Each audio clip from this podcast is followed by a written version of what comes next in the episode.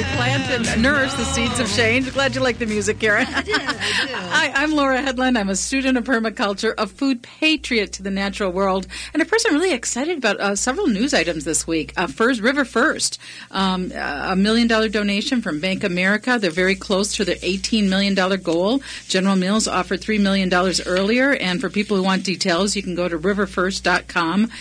Minneapolis today benefits from the efforts of previous generations. We have the best in the nation park system because of the fruitful actions of generations of community leaders. But our shared legacy also carries burdens. The Twin Cities today has some of the worst racial disparities in the nation. A typical black household in the United States earns about 40% of the average earnings of a white household. Can urban agriculture be part of the equity solution? This is our topic today.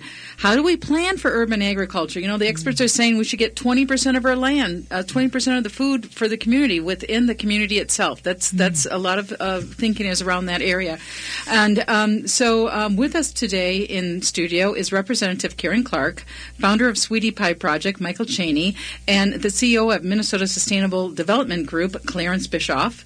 Um, welcome, welcome to Food Freedom Radio. Thanks for Thank having you. me. It's great to be here. Yeah, so let's just go around the table and tell us a little bit about our backgrounds, or your backgrounds, and what brings you to this work. And, and Karen, Wow, what what do you brings me wanna to this work? Yeah, I know. I'm, well, um, a couple of things, I guess. Uh, you know, I'm a farm kid. Actually, I grew up. My parents were tenant farmers in southwestern Minnesota, um, but I've been serving in the legislature for the last uh, 38 years. I'm going to be retiring shortly, but uh, I have spent the last probably five or six, seven, uh, maybe even go back eight years when I think about it with Michael here to help me uh, remember the dates. But uh, working on the issue of urban farming um, uh, among other things. And for me, it's a very important um, environmental justice, food justice issue. And I guess I'll get to talk about the project, uh, the Yeah. East Phillips Indoor Urban Farm, as we go along. But I just want to say that, um, you know, this is all about. Uh, community exerting its ability to feed itself. You were talking about the 20% that might be needed to help help us be able to have enough food and healthy food and and, uh, and jobs and the whole, the whole idea of of uh, urban farming is something that Minnesota has um, taken on. We passed a law about three years ago that put the words urban farming into the state law, and then t- two years ago we got some money to begin the pro- begin more of that project. But anyway, I'm I'm happy to be here with you, and, and the two other people here are both partners and folks that I'm pleased and proud to say I get to work with. awesome, Mike. I think Karen hit the nail on the head. I, as well, am a, farm kid, and so it's proof in the pudding that you can take the farm out of the country boy, but you can't take the country out of the, out of the farm boy. So, anyway, I was born and raised in Wisconsin on a 140 acre farm, and uh, three generations of farmers before that, and so. Um, I couldn't bring kids to the country, but I could bring the country to the kids. And so in 2010, when North High was under attack and there were those uh, who uh, we had elected to serve us, had turned their back on that school and wanted to shutter it. And myself and others, Collie Graddick, Sam Grant, uh, Dr. Rose Brewer, Rose McGee, we were all sitting around commiserating about the threat and closing of the school. And I asked them uh, that if I could get the kids of North Minneapolis to start growing vegetables, uh, would they work with me to create an urban farm movement in North Minneapolis? It had really actually started early, and about 15 years ago, I went to Will Allen, and I tried to get him to bring his curriculum and um, his expertise to uh, Northwest Wisconsin, to my family farm. He wasn't in the financial stead at that time, and so it was in 2010 that again I had to bring the country to the city, and thus Project Sweetie Pie was born. The story of a community that comes together, works together for the common good of the youth and families of its community, for it takes a village to raise a child. Ah, the story of a community coming together for the common good. Yeah, yeah. And I'm uh, Clarence Bischoff. I'm the uh, uh, chief manager of the Minnesota Sustainability uh, Group and also uh, chief manager of uh, Blue Water Farms. Uh, I, I, I grew up in the country. It wasn't a farm, but I grew up in the country, and I, I came to this uh, love of the outdoors that I still have, and uh, I still live out in the woods. And uh, but that, my my concern uh, really started uh, uh, in relation to the food system about the, the, year 2000. And at that time, I had uh, just read a book uh, called The Natural Step for Communities, and I quickly realized uh, that the global ecological issues are, are driven by the food production system that we have. And uh, so I started on a, series of projects that um, finally led to the creation of the SDG to create businesses that help fulfill that vision of a local sustainable food system. And within that, uh, protein is key, and uh, that led me to fish and to aquaculture, and that uh, Blue Water Farms would be a major tenant of the East uh, uh, East Phillips project, and we would uh, have a facility there of 80,000 square feet, two floors, producing the protein walleye and uh, and uh, plant products, uh, both fruits and vegetables. So I believe that urban agriculture is the key to the future. So, this proposal for the East Phillips Indoor Urban Farm also has affordable housing with gardens attached. Yes, that's right. affordable housing and gardens attached. That's correct. And the and the indoor urban farm would be well, depending on whether or not we can win our struggle with the city of Minneapolis, the city council, we're in the process of that, and hopefully we'll tell you a little bit more about that. But if we can uh, win our struggle, we will have at least three acres of um, several time, types of things going on. One will be uh, low tech aquaponics, so called low tech. In other words, uh, people can start without a lot of education and, and learn how to grow fish. We would be growing in the low tech, we'd be growing um, yellowfin perch, and it's a closed um, ecosystem where you're also, as a result of the uh, the fish are part of the system, and then there's vegetables that are in two or three different tiers that the water flows through the fish to the vegetables, and it, the nutrients are from the the waste from the fish become the nutrients for the vegetables, and the water they clean the water which returns back down to the fish. And anyway, it's a it's it's a one way to do what was uh, discussed a little bit earlier by Clarence protein. I, I actually grew up fishing and it took me a while to get converted to the idea that you could put fish into this kind of system and that it would be humane and healthy. But I, again, I um, attended a weekend conference with Will Allen, and he talked about the fact that not all poor people are going to be vegetarians. Uh, and we need to grow our own food, and this is fish are an important source of protein. And and what's even more uh, important about this is that when you are growing fish in this type of a system, you're guaranteeing that the water is clean. It doesn't have the mercury that our fish, that our rivers and lakes bring to our fish now. And so, um, in, in, fact, you know, in Minnesota, you, are really not supposed to eat more than like one, one fish a month from our natural waters because of contamination. If we could learn from the patterns of how horrible our extractive nature has been to mm-hmm. our natural world and to each other. Mm-hmm. Um, and so this is a repair project, right, Michael? This idea of repairing and creating sustainable livability in a in a holistic way. Well, you know, people like to say that you know low income community residents that it's not um, they're not environmentally interested in, in, topics of environment, and I, and and they may be indeed right because the environmental movement has really been a closed gated community. You know, the purview of the educated, of the uh, of the wealthy, and I mean, the price of admission, let's say, you know, twenty-five to fifty thousand dollars to get a bachelor's degree or a master's. So the price of admission is very costly, and yet if we are facing the tragic consequences that you know even Trump's administration, President Trump recently came out in terms of what we must do to address climate change and global warming, and the projects that we're talking about in this room, the project in East Phillips, the project that we are trying to birth in the Upper Harbor Terminal as well. Um, you know, I was approached by Thor Construction after, you know, seven years of tracking Robbie Norman and chasing him, stalking him around the community. Say, you know, finally, why was I, as a, you know, volunteer, you know, pulling my hair out, uh, you know, and I have dreadlocks, by the way, 40 years worth.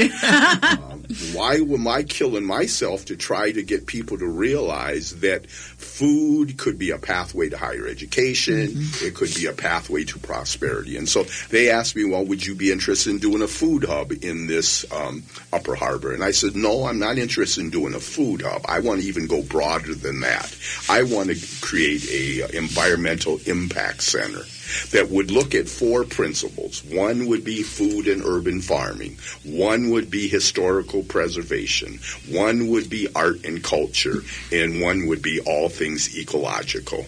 We're on the headwaters of the Mississippi, the furthest metropolitan community, you know, and so we should be thinking about how can we lead the nation in these kind of critical conversations that uh, uh, Karen has been advocating, that Clarence has been advocating. We need to take these abstract issues, you know, these esoteric concepts, and we need to bring them down to earth where the, and make it a populist movement. Or otherwise, I th- you know, I think there's going to be dire consequences mm-hmm. for us all. You know, and that's it, a populist movement. Um, I. Uh, uh I think I, I want to make sure people know that we have a with the Upper Harbor Terminal. There is a mile long of riverfront property available, forty-eight acres.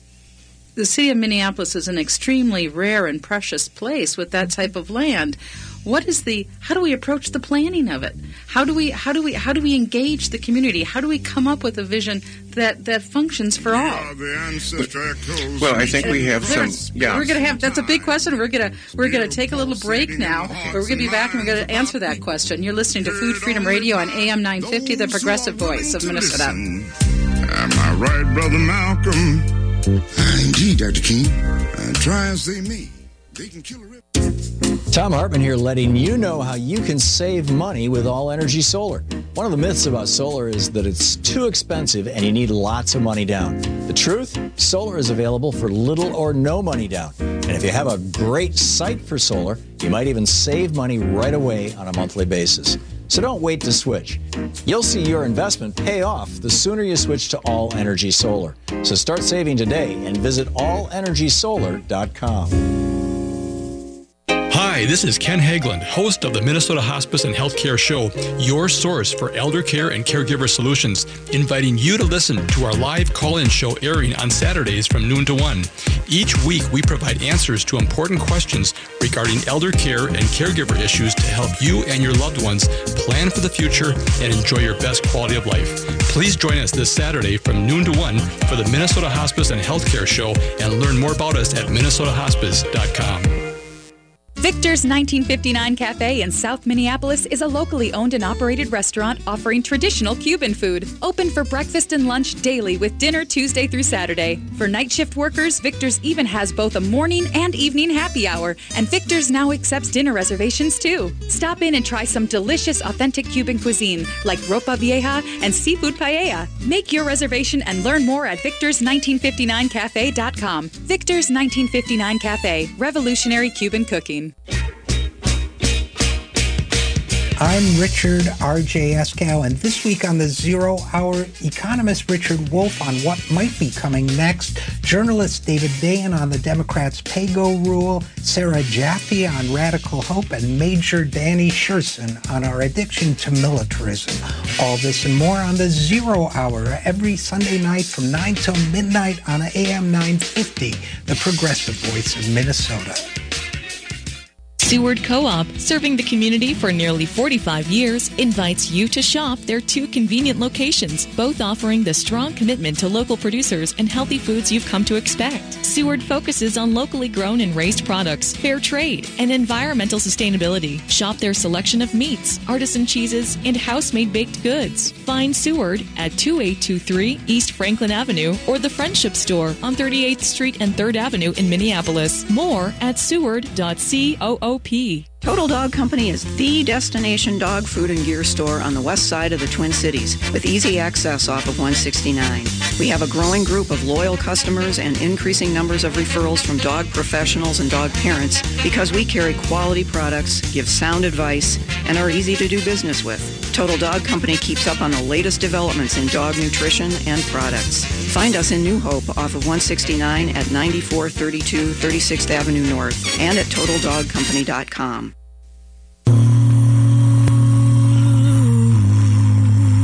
So, welcome back to Food Freedom Radio, where we plan to nourish the seeds of change. I'm Laura Headland, and we're talking about um, moving urban We agriculture forward. awareness. And um, in studio with us is Clarence Bischoff. He's the CEO of Minnesota Sustainable Development Group, Representative Karen Clark, and founder of Sweetie Pie Project, Michael Chaney. And we went on break. Clarence, you want to mention some good things? Yeah, yes, I, I think uh, uh, it's a very exciting time. Uh, Blue Water Farms uh, really represents uh, uh, what I sometimes uh, describe in, in shorthand uh, terms as as the Tesla of food production. Uh, and just as uh, we have with electric vehicles, we have uh, maybe 30 years of uh, technological development uh, that has made it possible for the Tesla company to be created and come forward with a wonderful vehicle. Uh, the same thing has happened with food production in aquaculture. Uh, over the last uh, 30 years, a lot of scientists and engineers have been working to uh, accomplish this goal of creating an indoor farm where we can uh, produce protein, the fish, and the plant products. Uh, you know, and these things are all uh, nutritious and tasty, and uh, uh, and the, and, the- and the thing And that's- sustainable. And and sustainable. that's that's And- my point is we can do this eh, eh, without any environmental harm, and we can do it right in the city. Right in the right city. in the city. Right in the so, city. And we year-round. can do it at East Phillips. Year round. Eh, year round. With affordable housing with gardens on the top of the roof. Yes. There we go. And we and we can do the first one in East Phillips. We can do the second one in the Upper Harbor. We we uh, I've put together the business plan. It's viable. I'm having the business plan now reviewed by uh, the the top professional experts in the country uh, in terms of uh, aquaculture and uh, uh, aquaponics and the finance and marketing, uh, all of this. Uh, we're ready to go. I'm also talking with investors who are enthusiastic about this project, uh, and uh, we're at the point of uh, doing a closure, so we'll have the funding to implement this. And a large international company, Pentair, specializes in this, and it's headquartered here. And we have Yeah. a working example in, uh, in Urban Yeah, Organics they- that's now providing greens for us.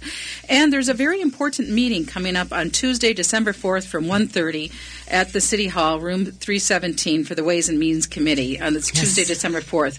Okay, so isn't the city saying, "Oh wow, this is like awesome. This is like this is like this is like the most wonderful thing in the world." I mean, what a wonderful win-win. So what's what's going on? Well, I, I like your attitude, and I wish you had a vote because we feel the same way. I mean, I, I feel like the the coalition of people that have come together, the community-based coalition in South uh, Minneapolis in the, in East Phillips, is an asset. I mean, it's a gift that we're bringing to the city of people who have figured out uh, how to put together a whole plan, uh, architectural drawings, and everything. I, as a legislator, was able to get a little bit of funding from the state to help promote some of the the technical things that we needed to do in terms of drawings and planning and so on, and community organizing. Um, but we need the city to make it all possible by letting us share with them some of the land that they have set aside for, for what they call their public works department. And I have to say, um, the history of this is kind of difficult because. Um, unbeknownst to this group of people that came together, started coming together for five, six years ago, um, got even funding committed and, and so on, and start, we started negotiating with the owner of what was then called the Roof Depot. Uh, this is a building that used to be a Sears warehouse, and the, just to give you an idea of the square footage there, if you uh, laid it the IDS tower flat, it would be like half of the IDS tower. Okay. A lot of What's the street space for people to look at? They can. It's between 26th and 28th Street, and off of Longfellow, right off of Highway 55. Okay. So the the the Greenway path goes right around this building. It's a it is a historical building. It's an unusual building. It's got a whole curve to it that was uh, built. It's got a uh, water tower, and it and we had and the it. city wants to knock it down. Well, the city, yes, that's the short way to describe it. They want to take it down, um, and we want to preserve. We wanted the whole building. Uh, we would have a seven-acre site there if we had the whole building. But um, what we settled up with them, we compromised this group. Once the city actually um, used their powers of threatening eminent domain to the owner and wouldn't let the owner sell it to us, they bid up a couple more million dollars and sold it. The city bought it, and so we don't have the land to do this so I want to yet. make sure I understand this. Okay, because we there's so a private group wanted to do this public good, all with private dollars, and the public community stopped them. Well, it was it's a it's a nonprofit, yes, a coalition of, of like about four or five different organizations. I'll just mention a few. Tamales y Bicicletas, which is a Latino group. Little Earth of United Tribes, they have an urban farm that they have been growing. They're very much a part of this. A Somali uh, recovery organization is part of it. And EPIC, East Phillips Improvement Coalition, which really brings together all different cultures uh, and communities together, uh, really came together and said, let's let's let's take this spot and see if we can't do indoor urban farming because it's a huge building great shape doesn't have a lot of pollution in it. You know it was just we had will allen come and look at it and he just said this is great. This could be an indoor urban farm tomorrow. You could start just you know it was so clean and so ready to go. Unfortunately the city did kind of take their, the wind out of our sails because they uh, bought the land from the owner and um, before we could complete our deal with them and um, so they want to expand their public works department and it's it's on the other part of that site and why they have to do it there, I don't know. I mean, there's places all over the city where there there isn't a huge, amazing building like this that they could expand, but they're, the that's what they want to do. knock the building down. And their goal, as we now understand, is they would just knock the building down, uh, build new uh, facilities to park their trucks, to, to store their water pipes, even to store snow and uh, sand for the streets. And uh, I heard something yesterday. We were ta- they were talking about some other things they want to have there. But at any rate, they even talked about having voting voting materials there and law enforcement materials. We just said, hey, we have an idea for community development. This we want to create good paying jobs. We want to have people learning to grow their own food. It'll be a training opportunity um, on two levels: low tech um, aquaponics, and then as Clarence was talking about, a higher tech aquaponics, but also just a lot of other agriculture. And we we did this with a lot of careful thinking. We brought in people, like I mentioned, we had Will Allen come and talk with us, the folks who are involved, um, Chad Hebert, who has a lot of experience in his own um, aquaponics farm. I mean, there's just, uh, and Clarence is with the work that he's described to you a little bit earlier. There are people in the community like Tamales y Bicicletas has a their, has a community garden. Little Earth of uh, Little Earth of United Tribes has their own community garden. There's people who have some expertise already in how to do this. Brought this forward, put it down, you know, with with architectural drawings. Said to the city, please, okay, if, if you have to do the, some of this project on this land, some of your expansion, can you scale your project back a little bit, and can we have some of the land? And we we came down from seven acres to three. They said you can have 0.8 acres, which would really be nothing. Uh, then they said one and a half. We can't build a sustainable project with less than about two or three acres. Um, and you mainly want to keep the building in. We want to keep at least a portion of the building because we could start very quickly. It's in such good shape. We could start doing um, low tech aquaponics in a few weeks. All right. Well, we are, we're going to take another break, and we're going to come back. We're talking about urban agriculture in Minneapolis and the potential of the East Phillip Indoor Urban Farm and the potential in the Upper Harbor. And uh, you're listening to Food Freedom Radio on AM 950, The Progressive Voice. We were each called to this place, this time in the season. You may not yet know the rhyme. Tap, taste, and treasure at Vinaigrette, where we have some warm seasonal recipes all ready to create dynamite meals. Our fig balsamic vinegar pairs perfectly with roasted Brussels sprouts or baked brie. And sweet potatoes are always a winner, but never more than when they're roasted with a drizzle of vinaigrette cinnamon or orange fused extra virgin olive oil on top. Come in today for more custom crafted food and cocktail recipes at Vinaigrette, 50th and Xerxes in Minneapolis and 287 Water Street in downtown Excelsior. Online at vinaigrettemn.com. Do yourself a favor and check out the amazing cuisine of eatlocalminnesota.com. More than just a website, eatlocalminnesota.com provides you with the best local and independently owned restaurants in the Twin Cities.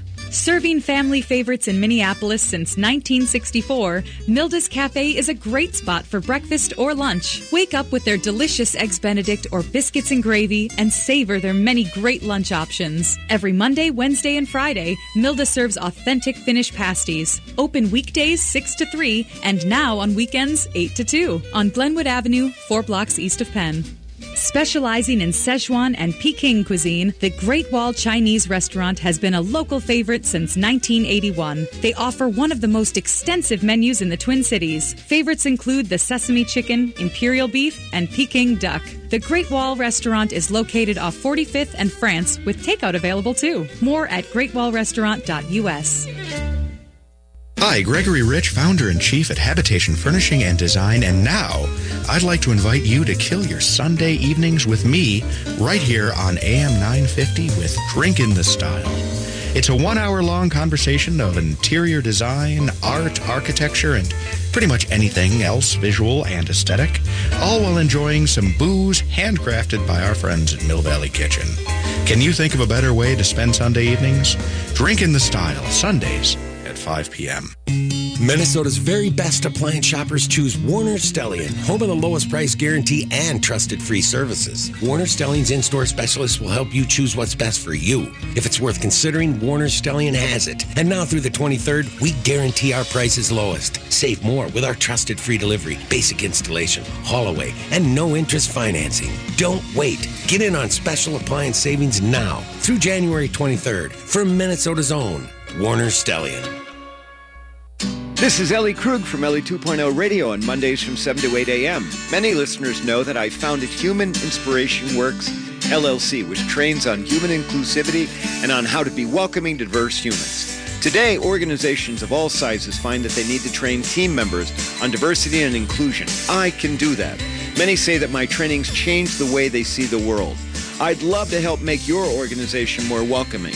For more information, go to humaninspirationworks.com. Thank you. With your AM 950 weather, I'm Brett Johnson. Look for cloudy skies today with a high near 31. Tonight, cloudy with a low around 21. Sunday, partly sunny with a high around 32. And Monday, sunny with a high near 37. Victor's 1959 Cafe is open for breakfast, lunch, and dinner and offers traditional Cuban recipes. Some of those delicious entrees include the authentic Cuban pork barbecue sandwich, All for dessert, check out the pina colada cake, passion mango cheesecake, and much more. Victor's 1959 Cafe is off Grand Avenue in South Minneapolis. Details at eatlocalminnesota.com. to Food Freedom Radio, where we plant the seeds of change. I'm Laura Headland, and uh, we're talking about uh, the Roof Depot project, and we'll also be talking about Upper Harbor project. There's an important meeting coming up on Tuesday, December 4th at 1.30 in the afternoon in City Hall at 317. And Karen Clark, did I understand, uh, Representative Karen Clark, did you actually get kicked out of a meeting? Uh, yeah, I was trying to have the correct interpretation of uh, an environmental justice law that I passed explained, and the person who was running the meeting from the city did not want me to speak. I was not allowed to speak, so I Yeah, had to leave. this is this is what I I uh, find uh, um, unfortunate, maybe even outrageous. Here is uh, this is a, a a wonderful project. Anybody who would take the time to listen to the people of the neighborhood, uh, Karen for one, uh, Carol Pass, uh, Brad Pass, uh, who have put in uh, years and years of work trying to fulfill this vision of, of an improved neighborhood. It's a wonderful story. And instead of people inviting them in and let's have a conversation about this and tell me what your dream is and uh, tell me about the benefits to the neighborhood, it, it, it, the reverse has happened with with Karen with such a distinguished uh, career as a representative and and uh, and a community activist was asked to leave the meeting that has to be changed. That has to be changed. As Michael has made this point many times too, uh, you know, the most fundamental thing about a democracy is, uh, you know, the power comes from the people. And uh, have we forgotten that? So I, uh, I, I hope, you know, I, I came into this uh, to help develop the, the high tech part of, and I'm very happy to do that. And I think we're we're ready to move on that. Uh, I, am frustrated that uh, the, the, people of the neighborhood have not been uh, treated uh, courteously uh, and um, invited in to tell the story, so that these these these topics are are are not the kind of topics that you can take care of in a minute. You you have to have some in-depth discussion, and it's about people. This is a story about people, not about manhole covers and gravel and, and, diesel trucks and so on. I, I, I hope this happens yet. Well, you know, I think Clarence hits on a very salient point. You know, is that you've got to look at your if you you know don't look at your past and you uh, are condemned to repeat it. And you know, in helping birth the urban ag bill, like as Karen referred to, we worked. We've been a tag team for a while. You know, uh, we back in uh, four or five years ago, we approached the legislation with the idea of creating an urban ag bill so that we could create some revenues for youth programs around the state. After four long years, was finally passed, but that was just the beginning. Unfortunately, and that we modeled after the work of Cleveland and Folwell, who at the turn of the century, you know, approached, you know, the aristocrats, you know, the spec- real estate speculators, and said that if we don't preserve this land now, I want to read this. In February 1872, Horace W. Greeley trudged through the snowy streets of Minneapolis to the Pence Opera House. His goal was to deliver a speech convincing the city planners, wealthy landowners, and businessmen to work quickly on protecting and preserving the scenic beauty found throughout the growing cities of Minneapolis and St. Paul. And it was because of their vision, because of their generosity and largesse, that we are now, you know, the number one city in the nation, the envy of the nation, because of their vision and their generosity of spirit. And they knew that if they did not preserve that land, that greedy speculators would usurp and extract that wealth for their own selfish gain. And so now, because of that vision, and so the whole origin of the urban ag bill for me was as I was prospering because of their vision and their work 150 years, I wanted to pass it forward. Let's go fast forward in time. 150 years from now, a single mother with four children, if, even if she's allowed to have children then, you know, how are they going to feed their family? We don't know what the economics of those times will be, but we certainly ought to be you know, again, generous of spirit, humane enough to realize that food is life. And so I think that that was really, you know, the uh, impetus for the work. Unfortunately, what I call the most revolutionary part of the bill was extracted again.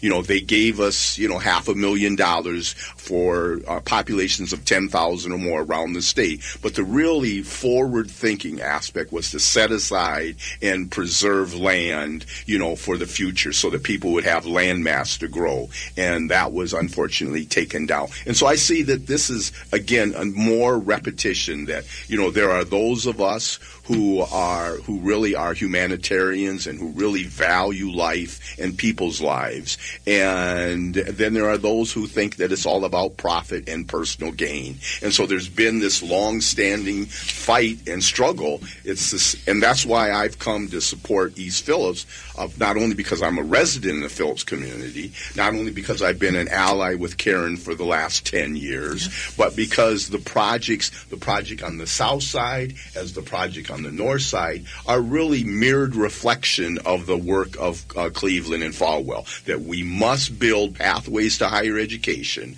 We must create, you know, pathways to prosperity. And both of these revolutionary, visionary projects that we are espousing are being are being betrayed by our supposed city leaders, our city servants. Okay, so I encourage people to check out this institute called Presencing Institute, um, and it talks. Otto Scharmer, who often is in Huffington Post, talks about open mind, open heart, and open uh, will, which I actually saw on a T-shirt the other day. I was really happy about it. Mm. But so often in the conditioned mind, we're just relying on the past, and we don't stop to pause and say, "Hmm, what does make sense?" Urban agriculture is critical. And again, so many experts around the world. We, we, we can't rely on vegetables from California in a time of crisis. And we need to have livable communities. We need to find a different way to be. And how do we crystallize the future? And when we have really future forwarding processes like this, how do we open up the minds and the hearts so that so that those voices can be heard?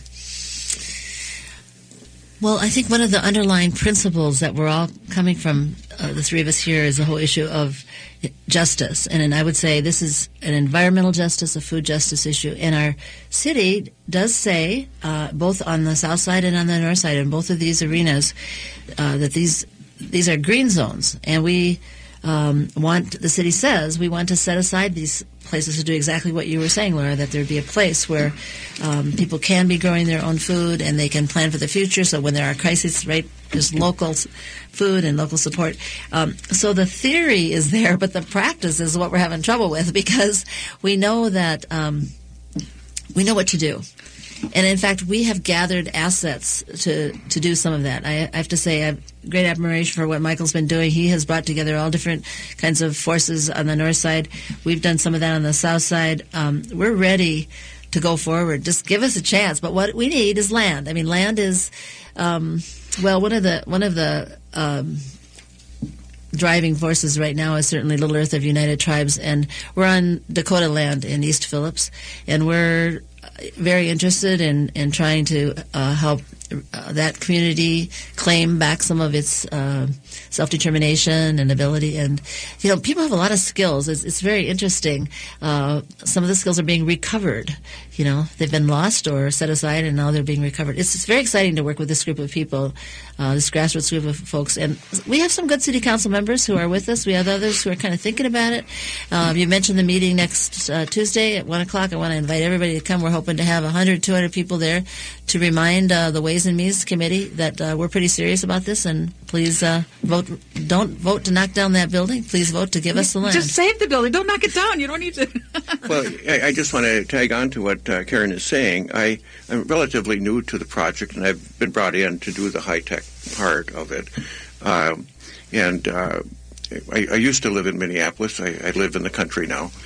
Uh, but uh, the, the point I want to make is that I, I have met some of the council people uh, recently. I've met some of the people from the water department. Uh, you know, the, uh, and uh, uh, my impression is uh, very likable people. I, I, I, would hope that we could find a way to get through this impasse. we should not be fighting with one another. We should be working with one another. I think if we had real discussion, we would quickly find that we share uh, the same values. We share many of the same goals.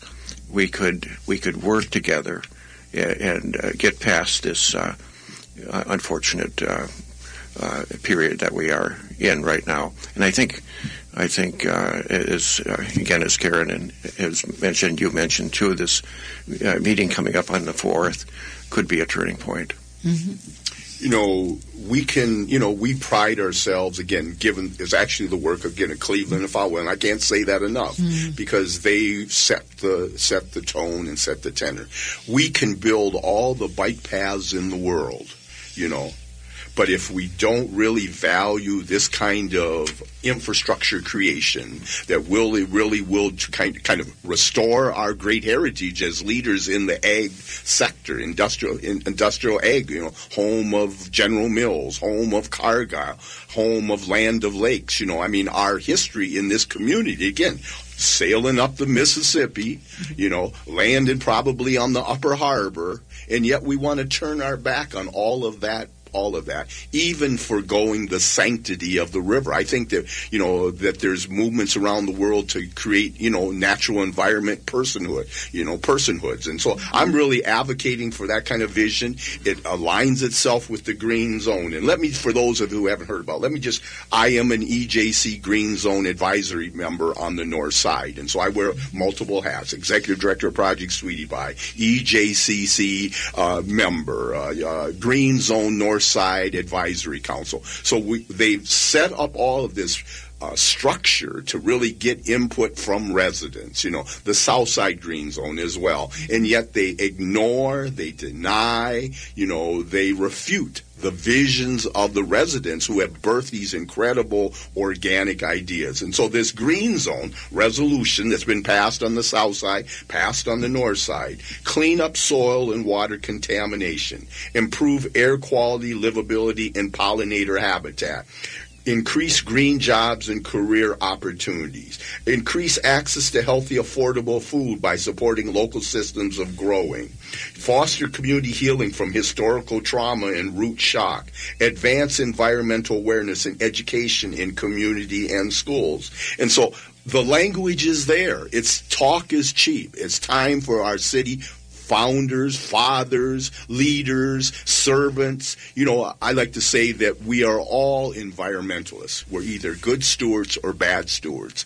And so the whole Upper Harbor, you know, we say, you know, instead of 48 acres and a mule, let's do 48 acres and a school that would really help create the infrastructure to really create, train the next generations of food producers in America. Awesome. And again, that, move, that meeting is Tuesday, December 4th at 1.30 at City City Hall, room 317, and we'll be back after this break. As well as raise funds. Total Dog Company exists for people who are serious about their dogs. People who want the best nutrition and the best gear for their dogs. Total Dog Company's mission is to provide high quality, practical food and gear for dogs and only dogs. Nothing frou-frou or frivolous. Nothing with suspect ingredients. No cat food or wild bird food. Totally dog, from head to wagging tail. Find us in New Hope off of 169 at 9432 36th Avenue North and at TotalDogCompany.com. I'm Steve Conklin. And I'm Jake Duroff. We're the hosts of the Mortgage Talk Show Sundays at 1230. Every week we bring you insights on home financing, discussing rates, programs, local and national news. Whether you're buying your first home or your 100th home, we have tips and inside information to save you money and feel like a mortgage master. Check us out for more information and email us any questions at mortgagetalkshow.com. Tune in to the Mortgage Talk Show every Sunday at 1230 on AM 950. Crooners Lounge and Supper Club is delighted to offer its spacious facilities for your private function. From weddings, retirement parties, business dinners, or any special occasion, Crooners combines a dedicated full service special events team, an award winning chef, and a beautiful lakeside ambiance to make your event a resounding success. Visit CroonersLoungeMN.com to learn more about their private dining options or call 763 571 9020 to get a quote for your next event today. I'm Connie Bjork, co-host of Awakened Living Infusion radio show. Join Michelle Kitzmiller and I as we focus on all aspects of health, wellness, spirituality, and growth from a mind, body, spirit, emotion perspective. On the Awakened Living radio show, we will discuss stress, self-care, fear, happiness, beliefs, communication, joy, pain, trauma, and more. Join us for the Awakened Living Infusion radio show Saturdays at 10 a.m. Let us share with you ways to infuse vitality into life. This is Chad, owner of AM 950. I've been telling you about my friends at Snap Construction, who are arguably the most well reviewed exterior construction company in the metro. Don't just take my word for it, take a look at all their reviews online. Winter is the most cost effective time of the year to complete your construction project. A majority of Minnesotans choose to have their work completed on their home in the summer when they should be enjoying the weather. As a result, the demand for labor in the summer is much higher. The most cost effective way to improve or restore your home is in the winter due to the lower demand. Right now, Snap Construction is offering an additional 30% off of labor to the AM 950 listeners on your next construction project between now and the end of February. Call 612 333 SNAP and mention AM 950 for an additional 30% off. As always, Snap Construction stands by their work with a lifetime craftsmanship warranty. Don't wait to get a free estimate by calling 612 333 SNAP or find them online at snapconstruction.com. Financing options available. We were each So welcome back to uh, to Food Freedom this Radio. We've been talking season. about urban You may not yet agriculture and the the fact that public land should be used for public good. Public land for public good. Um, and so, Michael, touch on um, the Upper Harbor. Well, again, you know, I refer to it, it's 48 acres, the largest contiguous prop, piece plot of land uh, in the nation on the Mississippi. And again, uh, so here's this phenomenal, I refer to it as our Panama Canal. This is a once in a lifetime opportunity. And um, I started working on it about a year ago because I wasn't interested in having developers or city leaders minimize the opportunity. That here was an opportunity us for not only a north, I don't see it as a north side project. I don't see it as a Minneapolis project, just simply a Minneapolis project. I see it as a national in scope opportunity. That here's a chance for us as a community to really lead the charge for the nation. Global warming is whether or not uh, you know President Trump and them want to acknowledge it, it is real. And uh, there's all, all this movement about resiliency hubs. I I think that we need to think about that in terms and the resources that are going to be coming down in some of the revenue streams in the future as we see more and more calamity, natural catastrophes. That we really need to think about the East Phillips Epic project and the Upper Harbor projects. Let's see if we can weld these projects together and really start thinking holistically. Really start thinking, you know, uh, regionally in terms of how can we take some of those resources and build these sites as resiliency hubs, as both of my colleagues here have referred to it, is let's start thinking smarter in terms of how we align resources, how we share. You know, unfortunately, capitalism is very is very competitive, and I think that that's been the resp- uh, result of the see the downturn in America and the divisiveness is that we have to take a much more global view in terms of all of us as being global citizens, and that we're in concert with each other, we're collaborating with each other, and so in. I see that the upper we're not things. I mean, we're not things. We we are unfortunately we have a conditioned culture of objective consciousness where we're all been thinganized, and and there's a lot of trauma there. But you and I went to that permaculture action uh, day about two weeks ago, and it was so awesome. The the music group Rising Appalachia has been touring, and they're talking about resilience, and there are hundreds of people getting together, making a meal, figuring out solutions. That's what's going to move us climate forward. Well, it, it, I'd like to just emphasize that. That's what I, I come back to all the time. Uh, we have serious problems. Uh, you know, the, the, global ecological issues. Uh, they're very serious. They're they're posing an existential threat. This is acknowledged by everybody uh, who's uh, all the scientists have come together with the UN Sustainable Development Goals. It's it's well understood, has been understood for many years. Um, and the, the problems are serious, but the solutions can be fun. They can be fun. the solutions can be. that, that is, you know, like you, you mentioned uh, the permaculture uh, action uh, day. Uh-huh. what a wonderful event, and what a nice positive feeling about the event, and everybody was uh, enjoying meeting one another and thinking about. I was like, there, I found out where the hippies all went. yeah, it was a great time, and I, I, I, I met several new people there, and we've been in contact. But the point being is the problems are uh, serious. They're they're posing an existential threat. Food is the nexus of this, and the resolution uh, of the issues uh, with the right community approach can be fun. It can be fun, enjoyable, meaningful, uh, in, in every every possible way. Uh, with Blue Water, with uh, East Phillips, we're, we're thinking about uh, creating 43 jobs there. And we're talking with the uh, Minneapolis uh, culinary um, section. And, um, you know, there's all kinds of possibilities there of using the farm for uh, for education, you know, to prepare people for uh, uh, high tech jobs, uh, also to. Uh, and affordable housing with gardens oh, on the oh, goodness, roof. yeah, yeah. you, you that's know, really this is really affordable housing. It's it's uh, the lowest income type of housing that ca- that we get public subsidy for in Minnesota. Thirty percent of the uh, area median income. That's the type of housing we'd be creating. I think just one more th- point to men- to emphasize here, building on what Clarence is saying. Um, this can be fun, but I have to say it's also going to be life saving. This, as- after all, is Yeah. dealing with two that what we're we're here talking about two of the very lowest income communities in the city of Minneapolis. You know where the North Harbor is, and close to communities there, and and in the east side of Phillips, east side in South Minneapolis, we're talking about a majority of communities of color and indigenous people who are at very low incomes, often without jobs, and many, many children.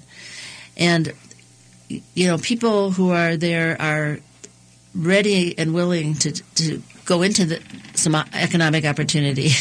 Uh, there's just so many creative ideas. I just have to say, I was sitting over at Little Earth talking with Jolene Jones, who's the uh, one of the leaders there, and just talking about how how the children at Little Earth are learning how to grow uh, vegetables in their in the garden that uh, is back by the freeway wall. Um, they've been doing that for a while. That organization that I work with called the Women's Environmental Institute, which I should mention, helped them get that farm going. And you know, this is all doable. Those children were loving what they were doing. They were having fun. they were learning to eat um, vegetables that they really weren't too interested in before, but once they had their hands growing them, they wanted to eat them. And I, I think there's just, you know, the ability to really uh, help people um, change their lives. I think of food justice as a strategy towards dealing with environmental justice. And there's justice. a working example that comes to my mind. I wish I could remember their exact name, but uh, they're in Seward Community Co-op, and they make the samosas, the mm-hmm. yokum, I think. And and I, I bought some of those. They're fantastic. And those those, those people are now making substantial amount of s- samosas that are being sold in the co-ops. And so that type of food system creates livable wages. And and it. But you're right. It's almost the mood of the entire community and the mood that we felt at that permaculture action day, and and how we kind of rise up and create something better for the next generation. Yeah, and I, I think we, we we should probably mention that right next door to uh, where we plan our project, uh, we have this uh, uh, tent city. You know, it's uh, it, it's a it's a tragedy. And people there, one of the things that we've talked about is that some of them would be eligible to come in and learn some of the low tech jobs right away. There's probably some probably pretty skilled people there too, um, but they're interested. Uh, folks need an opportunity to do this kind of work to have the hope that comes from being able to feed yourself and feed your community. And you know, I I, I think we're all the three of us are are people who work a lot on hope. We don't give up. We're pretty persistent, uh, and that and that's because of I think because we are so closely connected to our communities, which are wonderful people. Well, it's been an awesome conversation. Um, it's gone way too fast, but again, Tuesday, December fourth, 1.30, Minneapolis City Hall. Show up to the Ways and Means Committee um, and um, help protect um, this potential of an of East Phillips indoor farm. Don't let them knock down the buildings. We can keep the building up. Have affordable, affordable housing. That's right. That's right. That's. Or we could just make developers. We'd give them like two hundred thousand dollars per unit to make affordable housing for us. that doesn't sound affordable.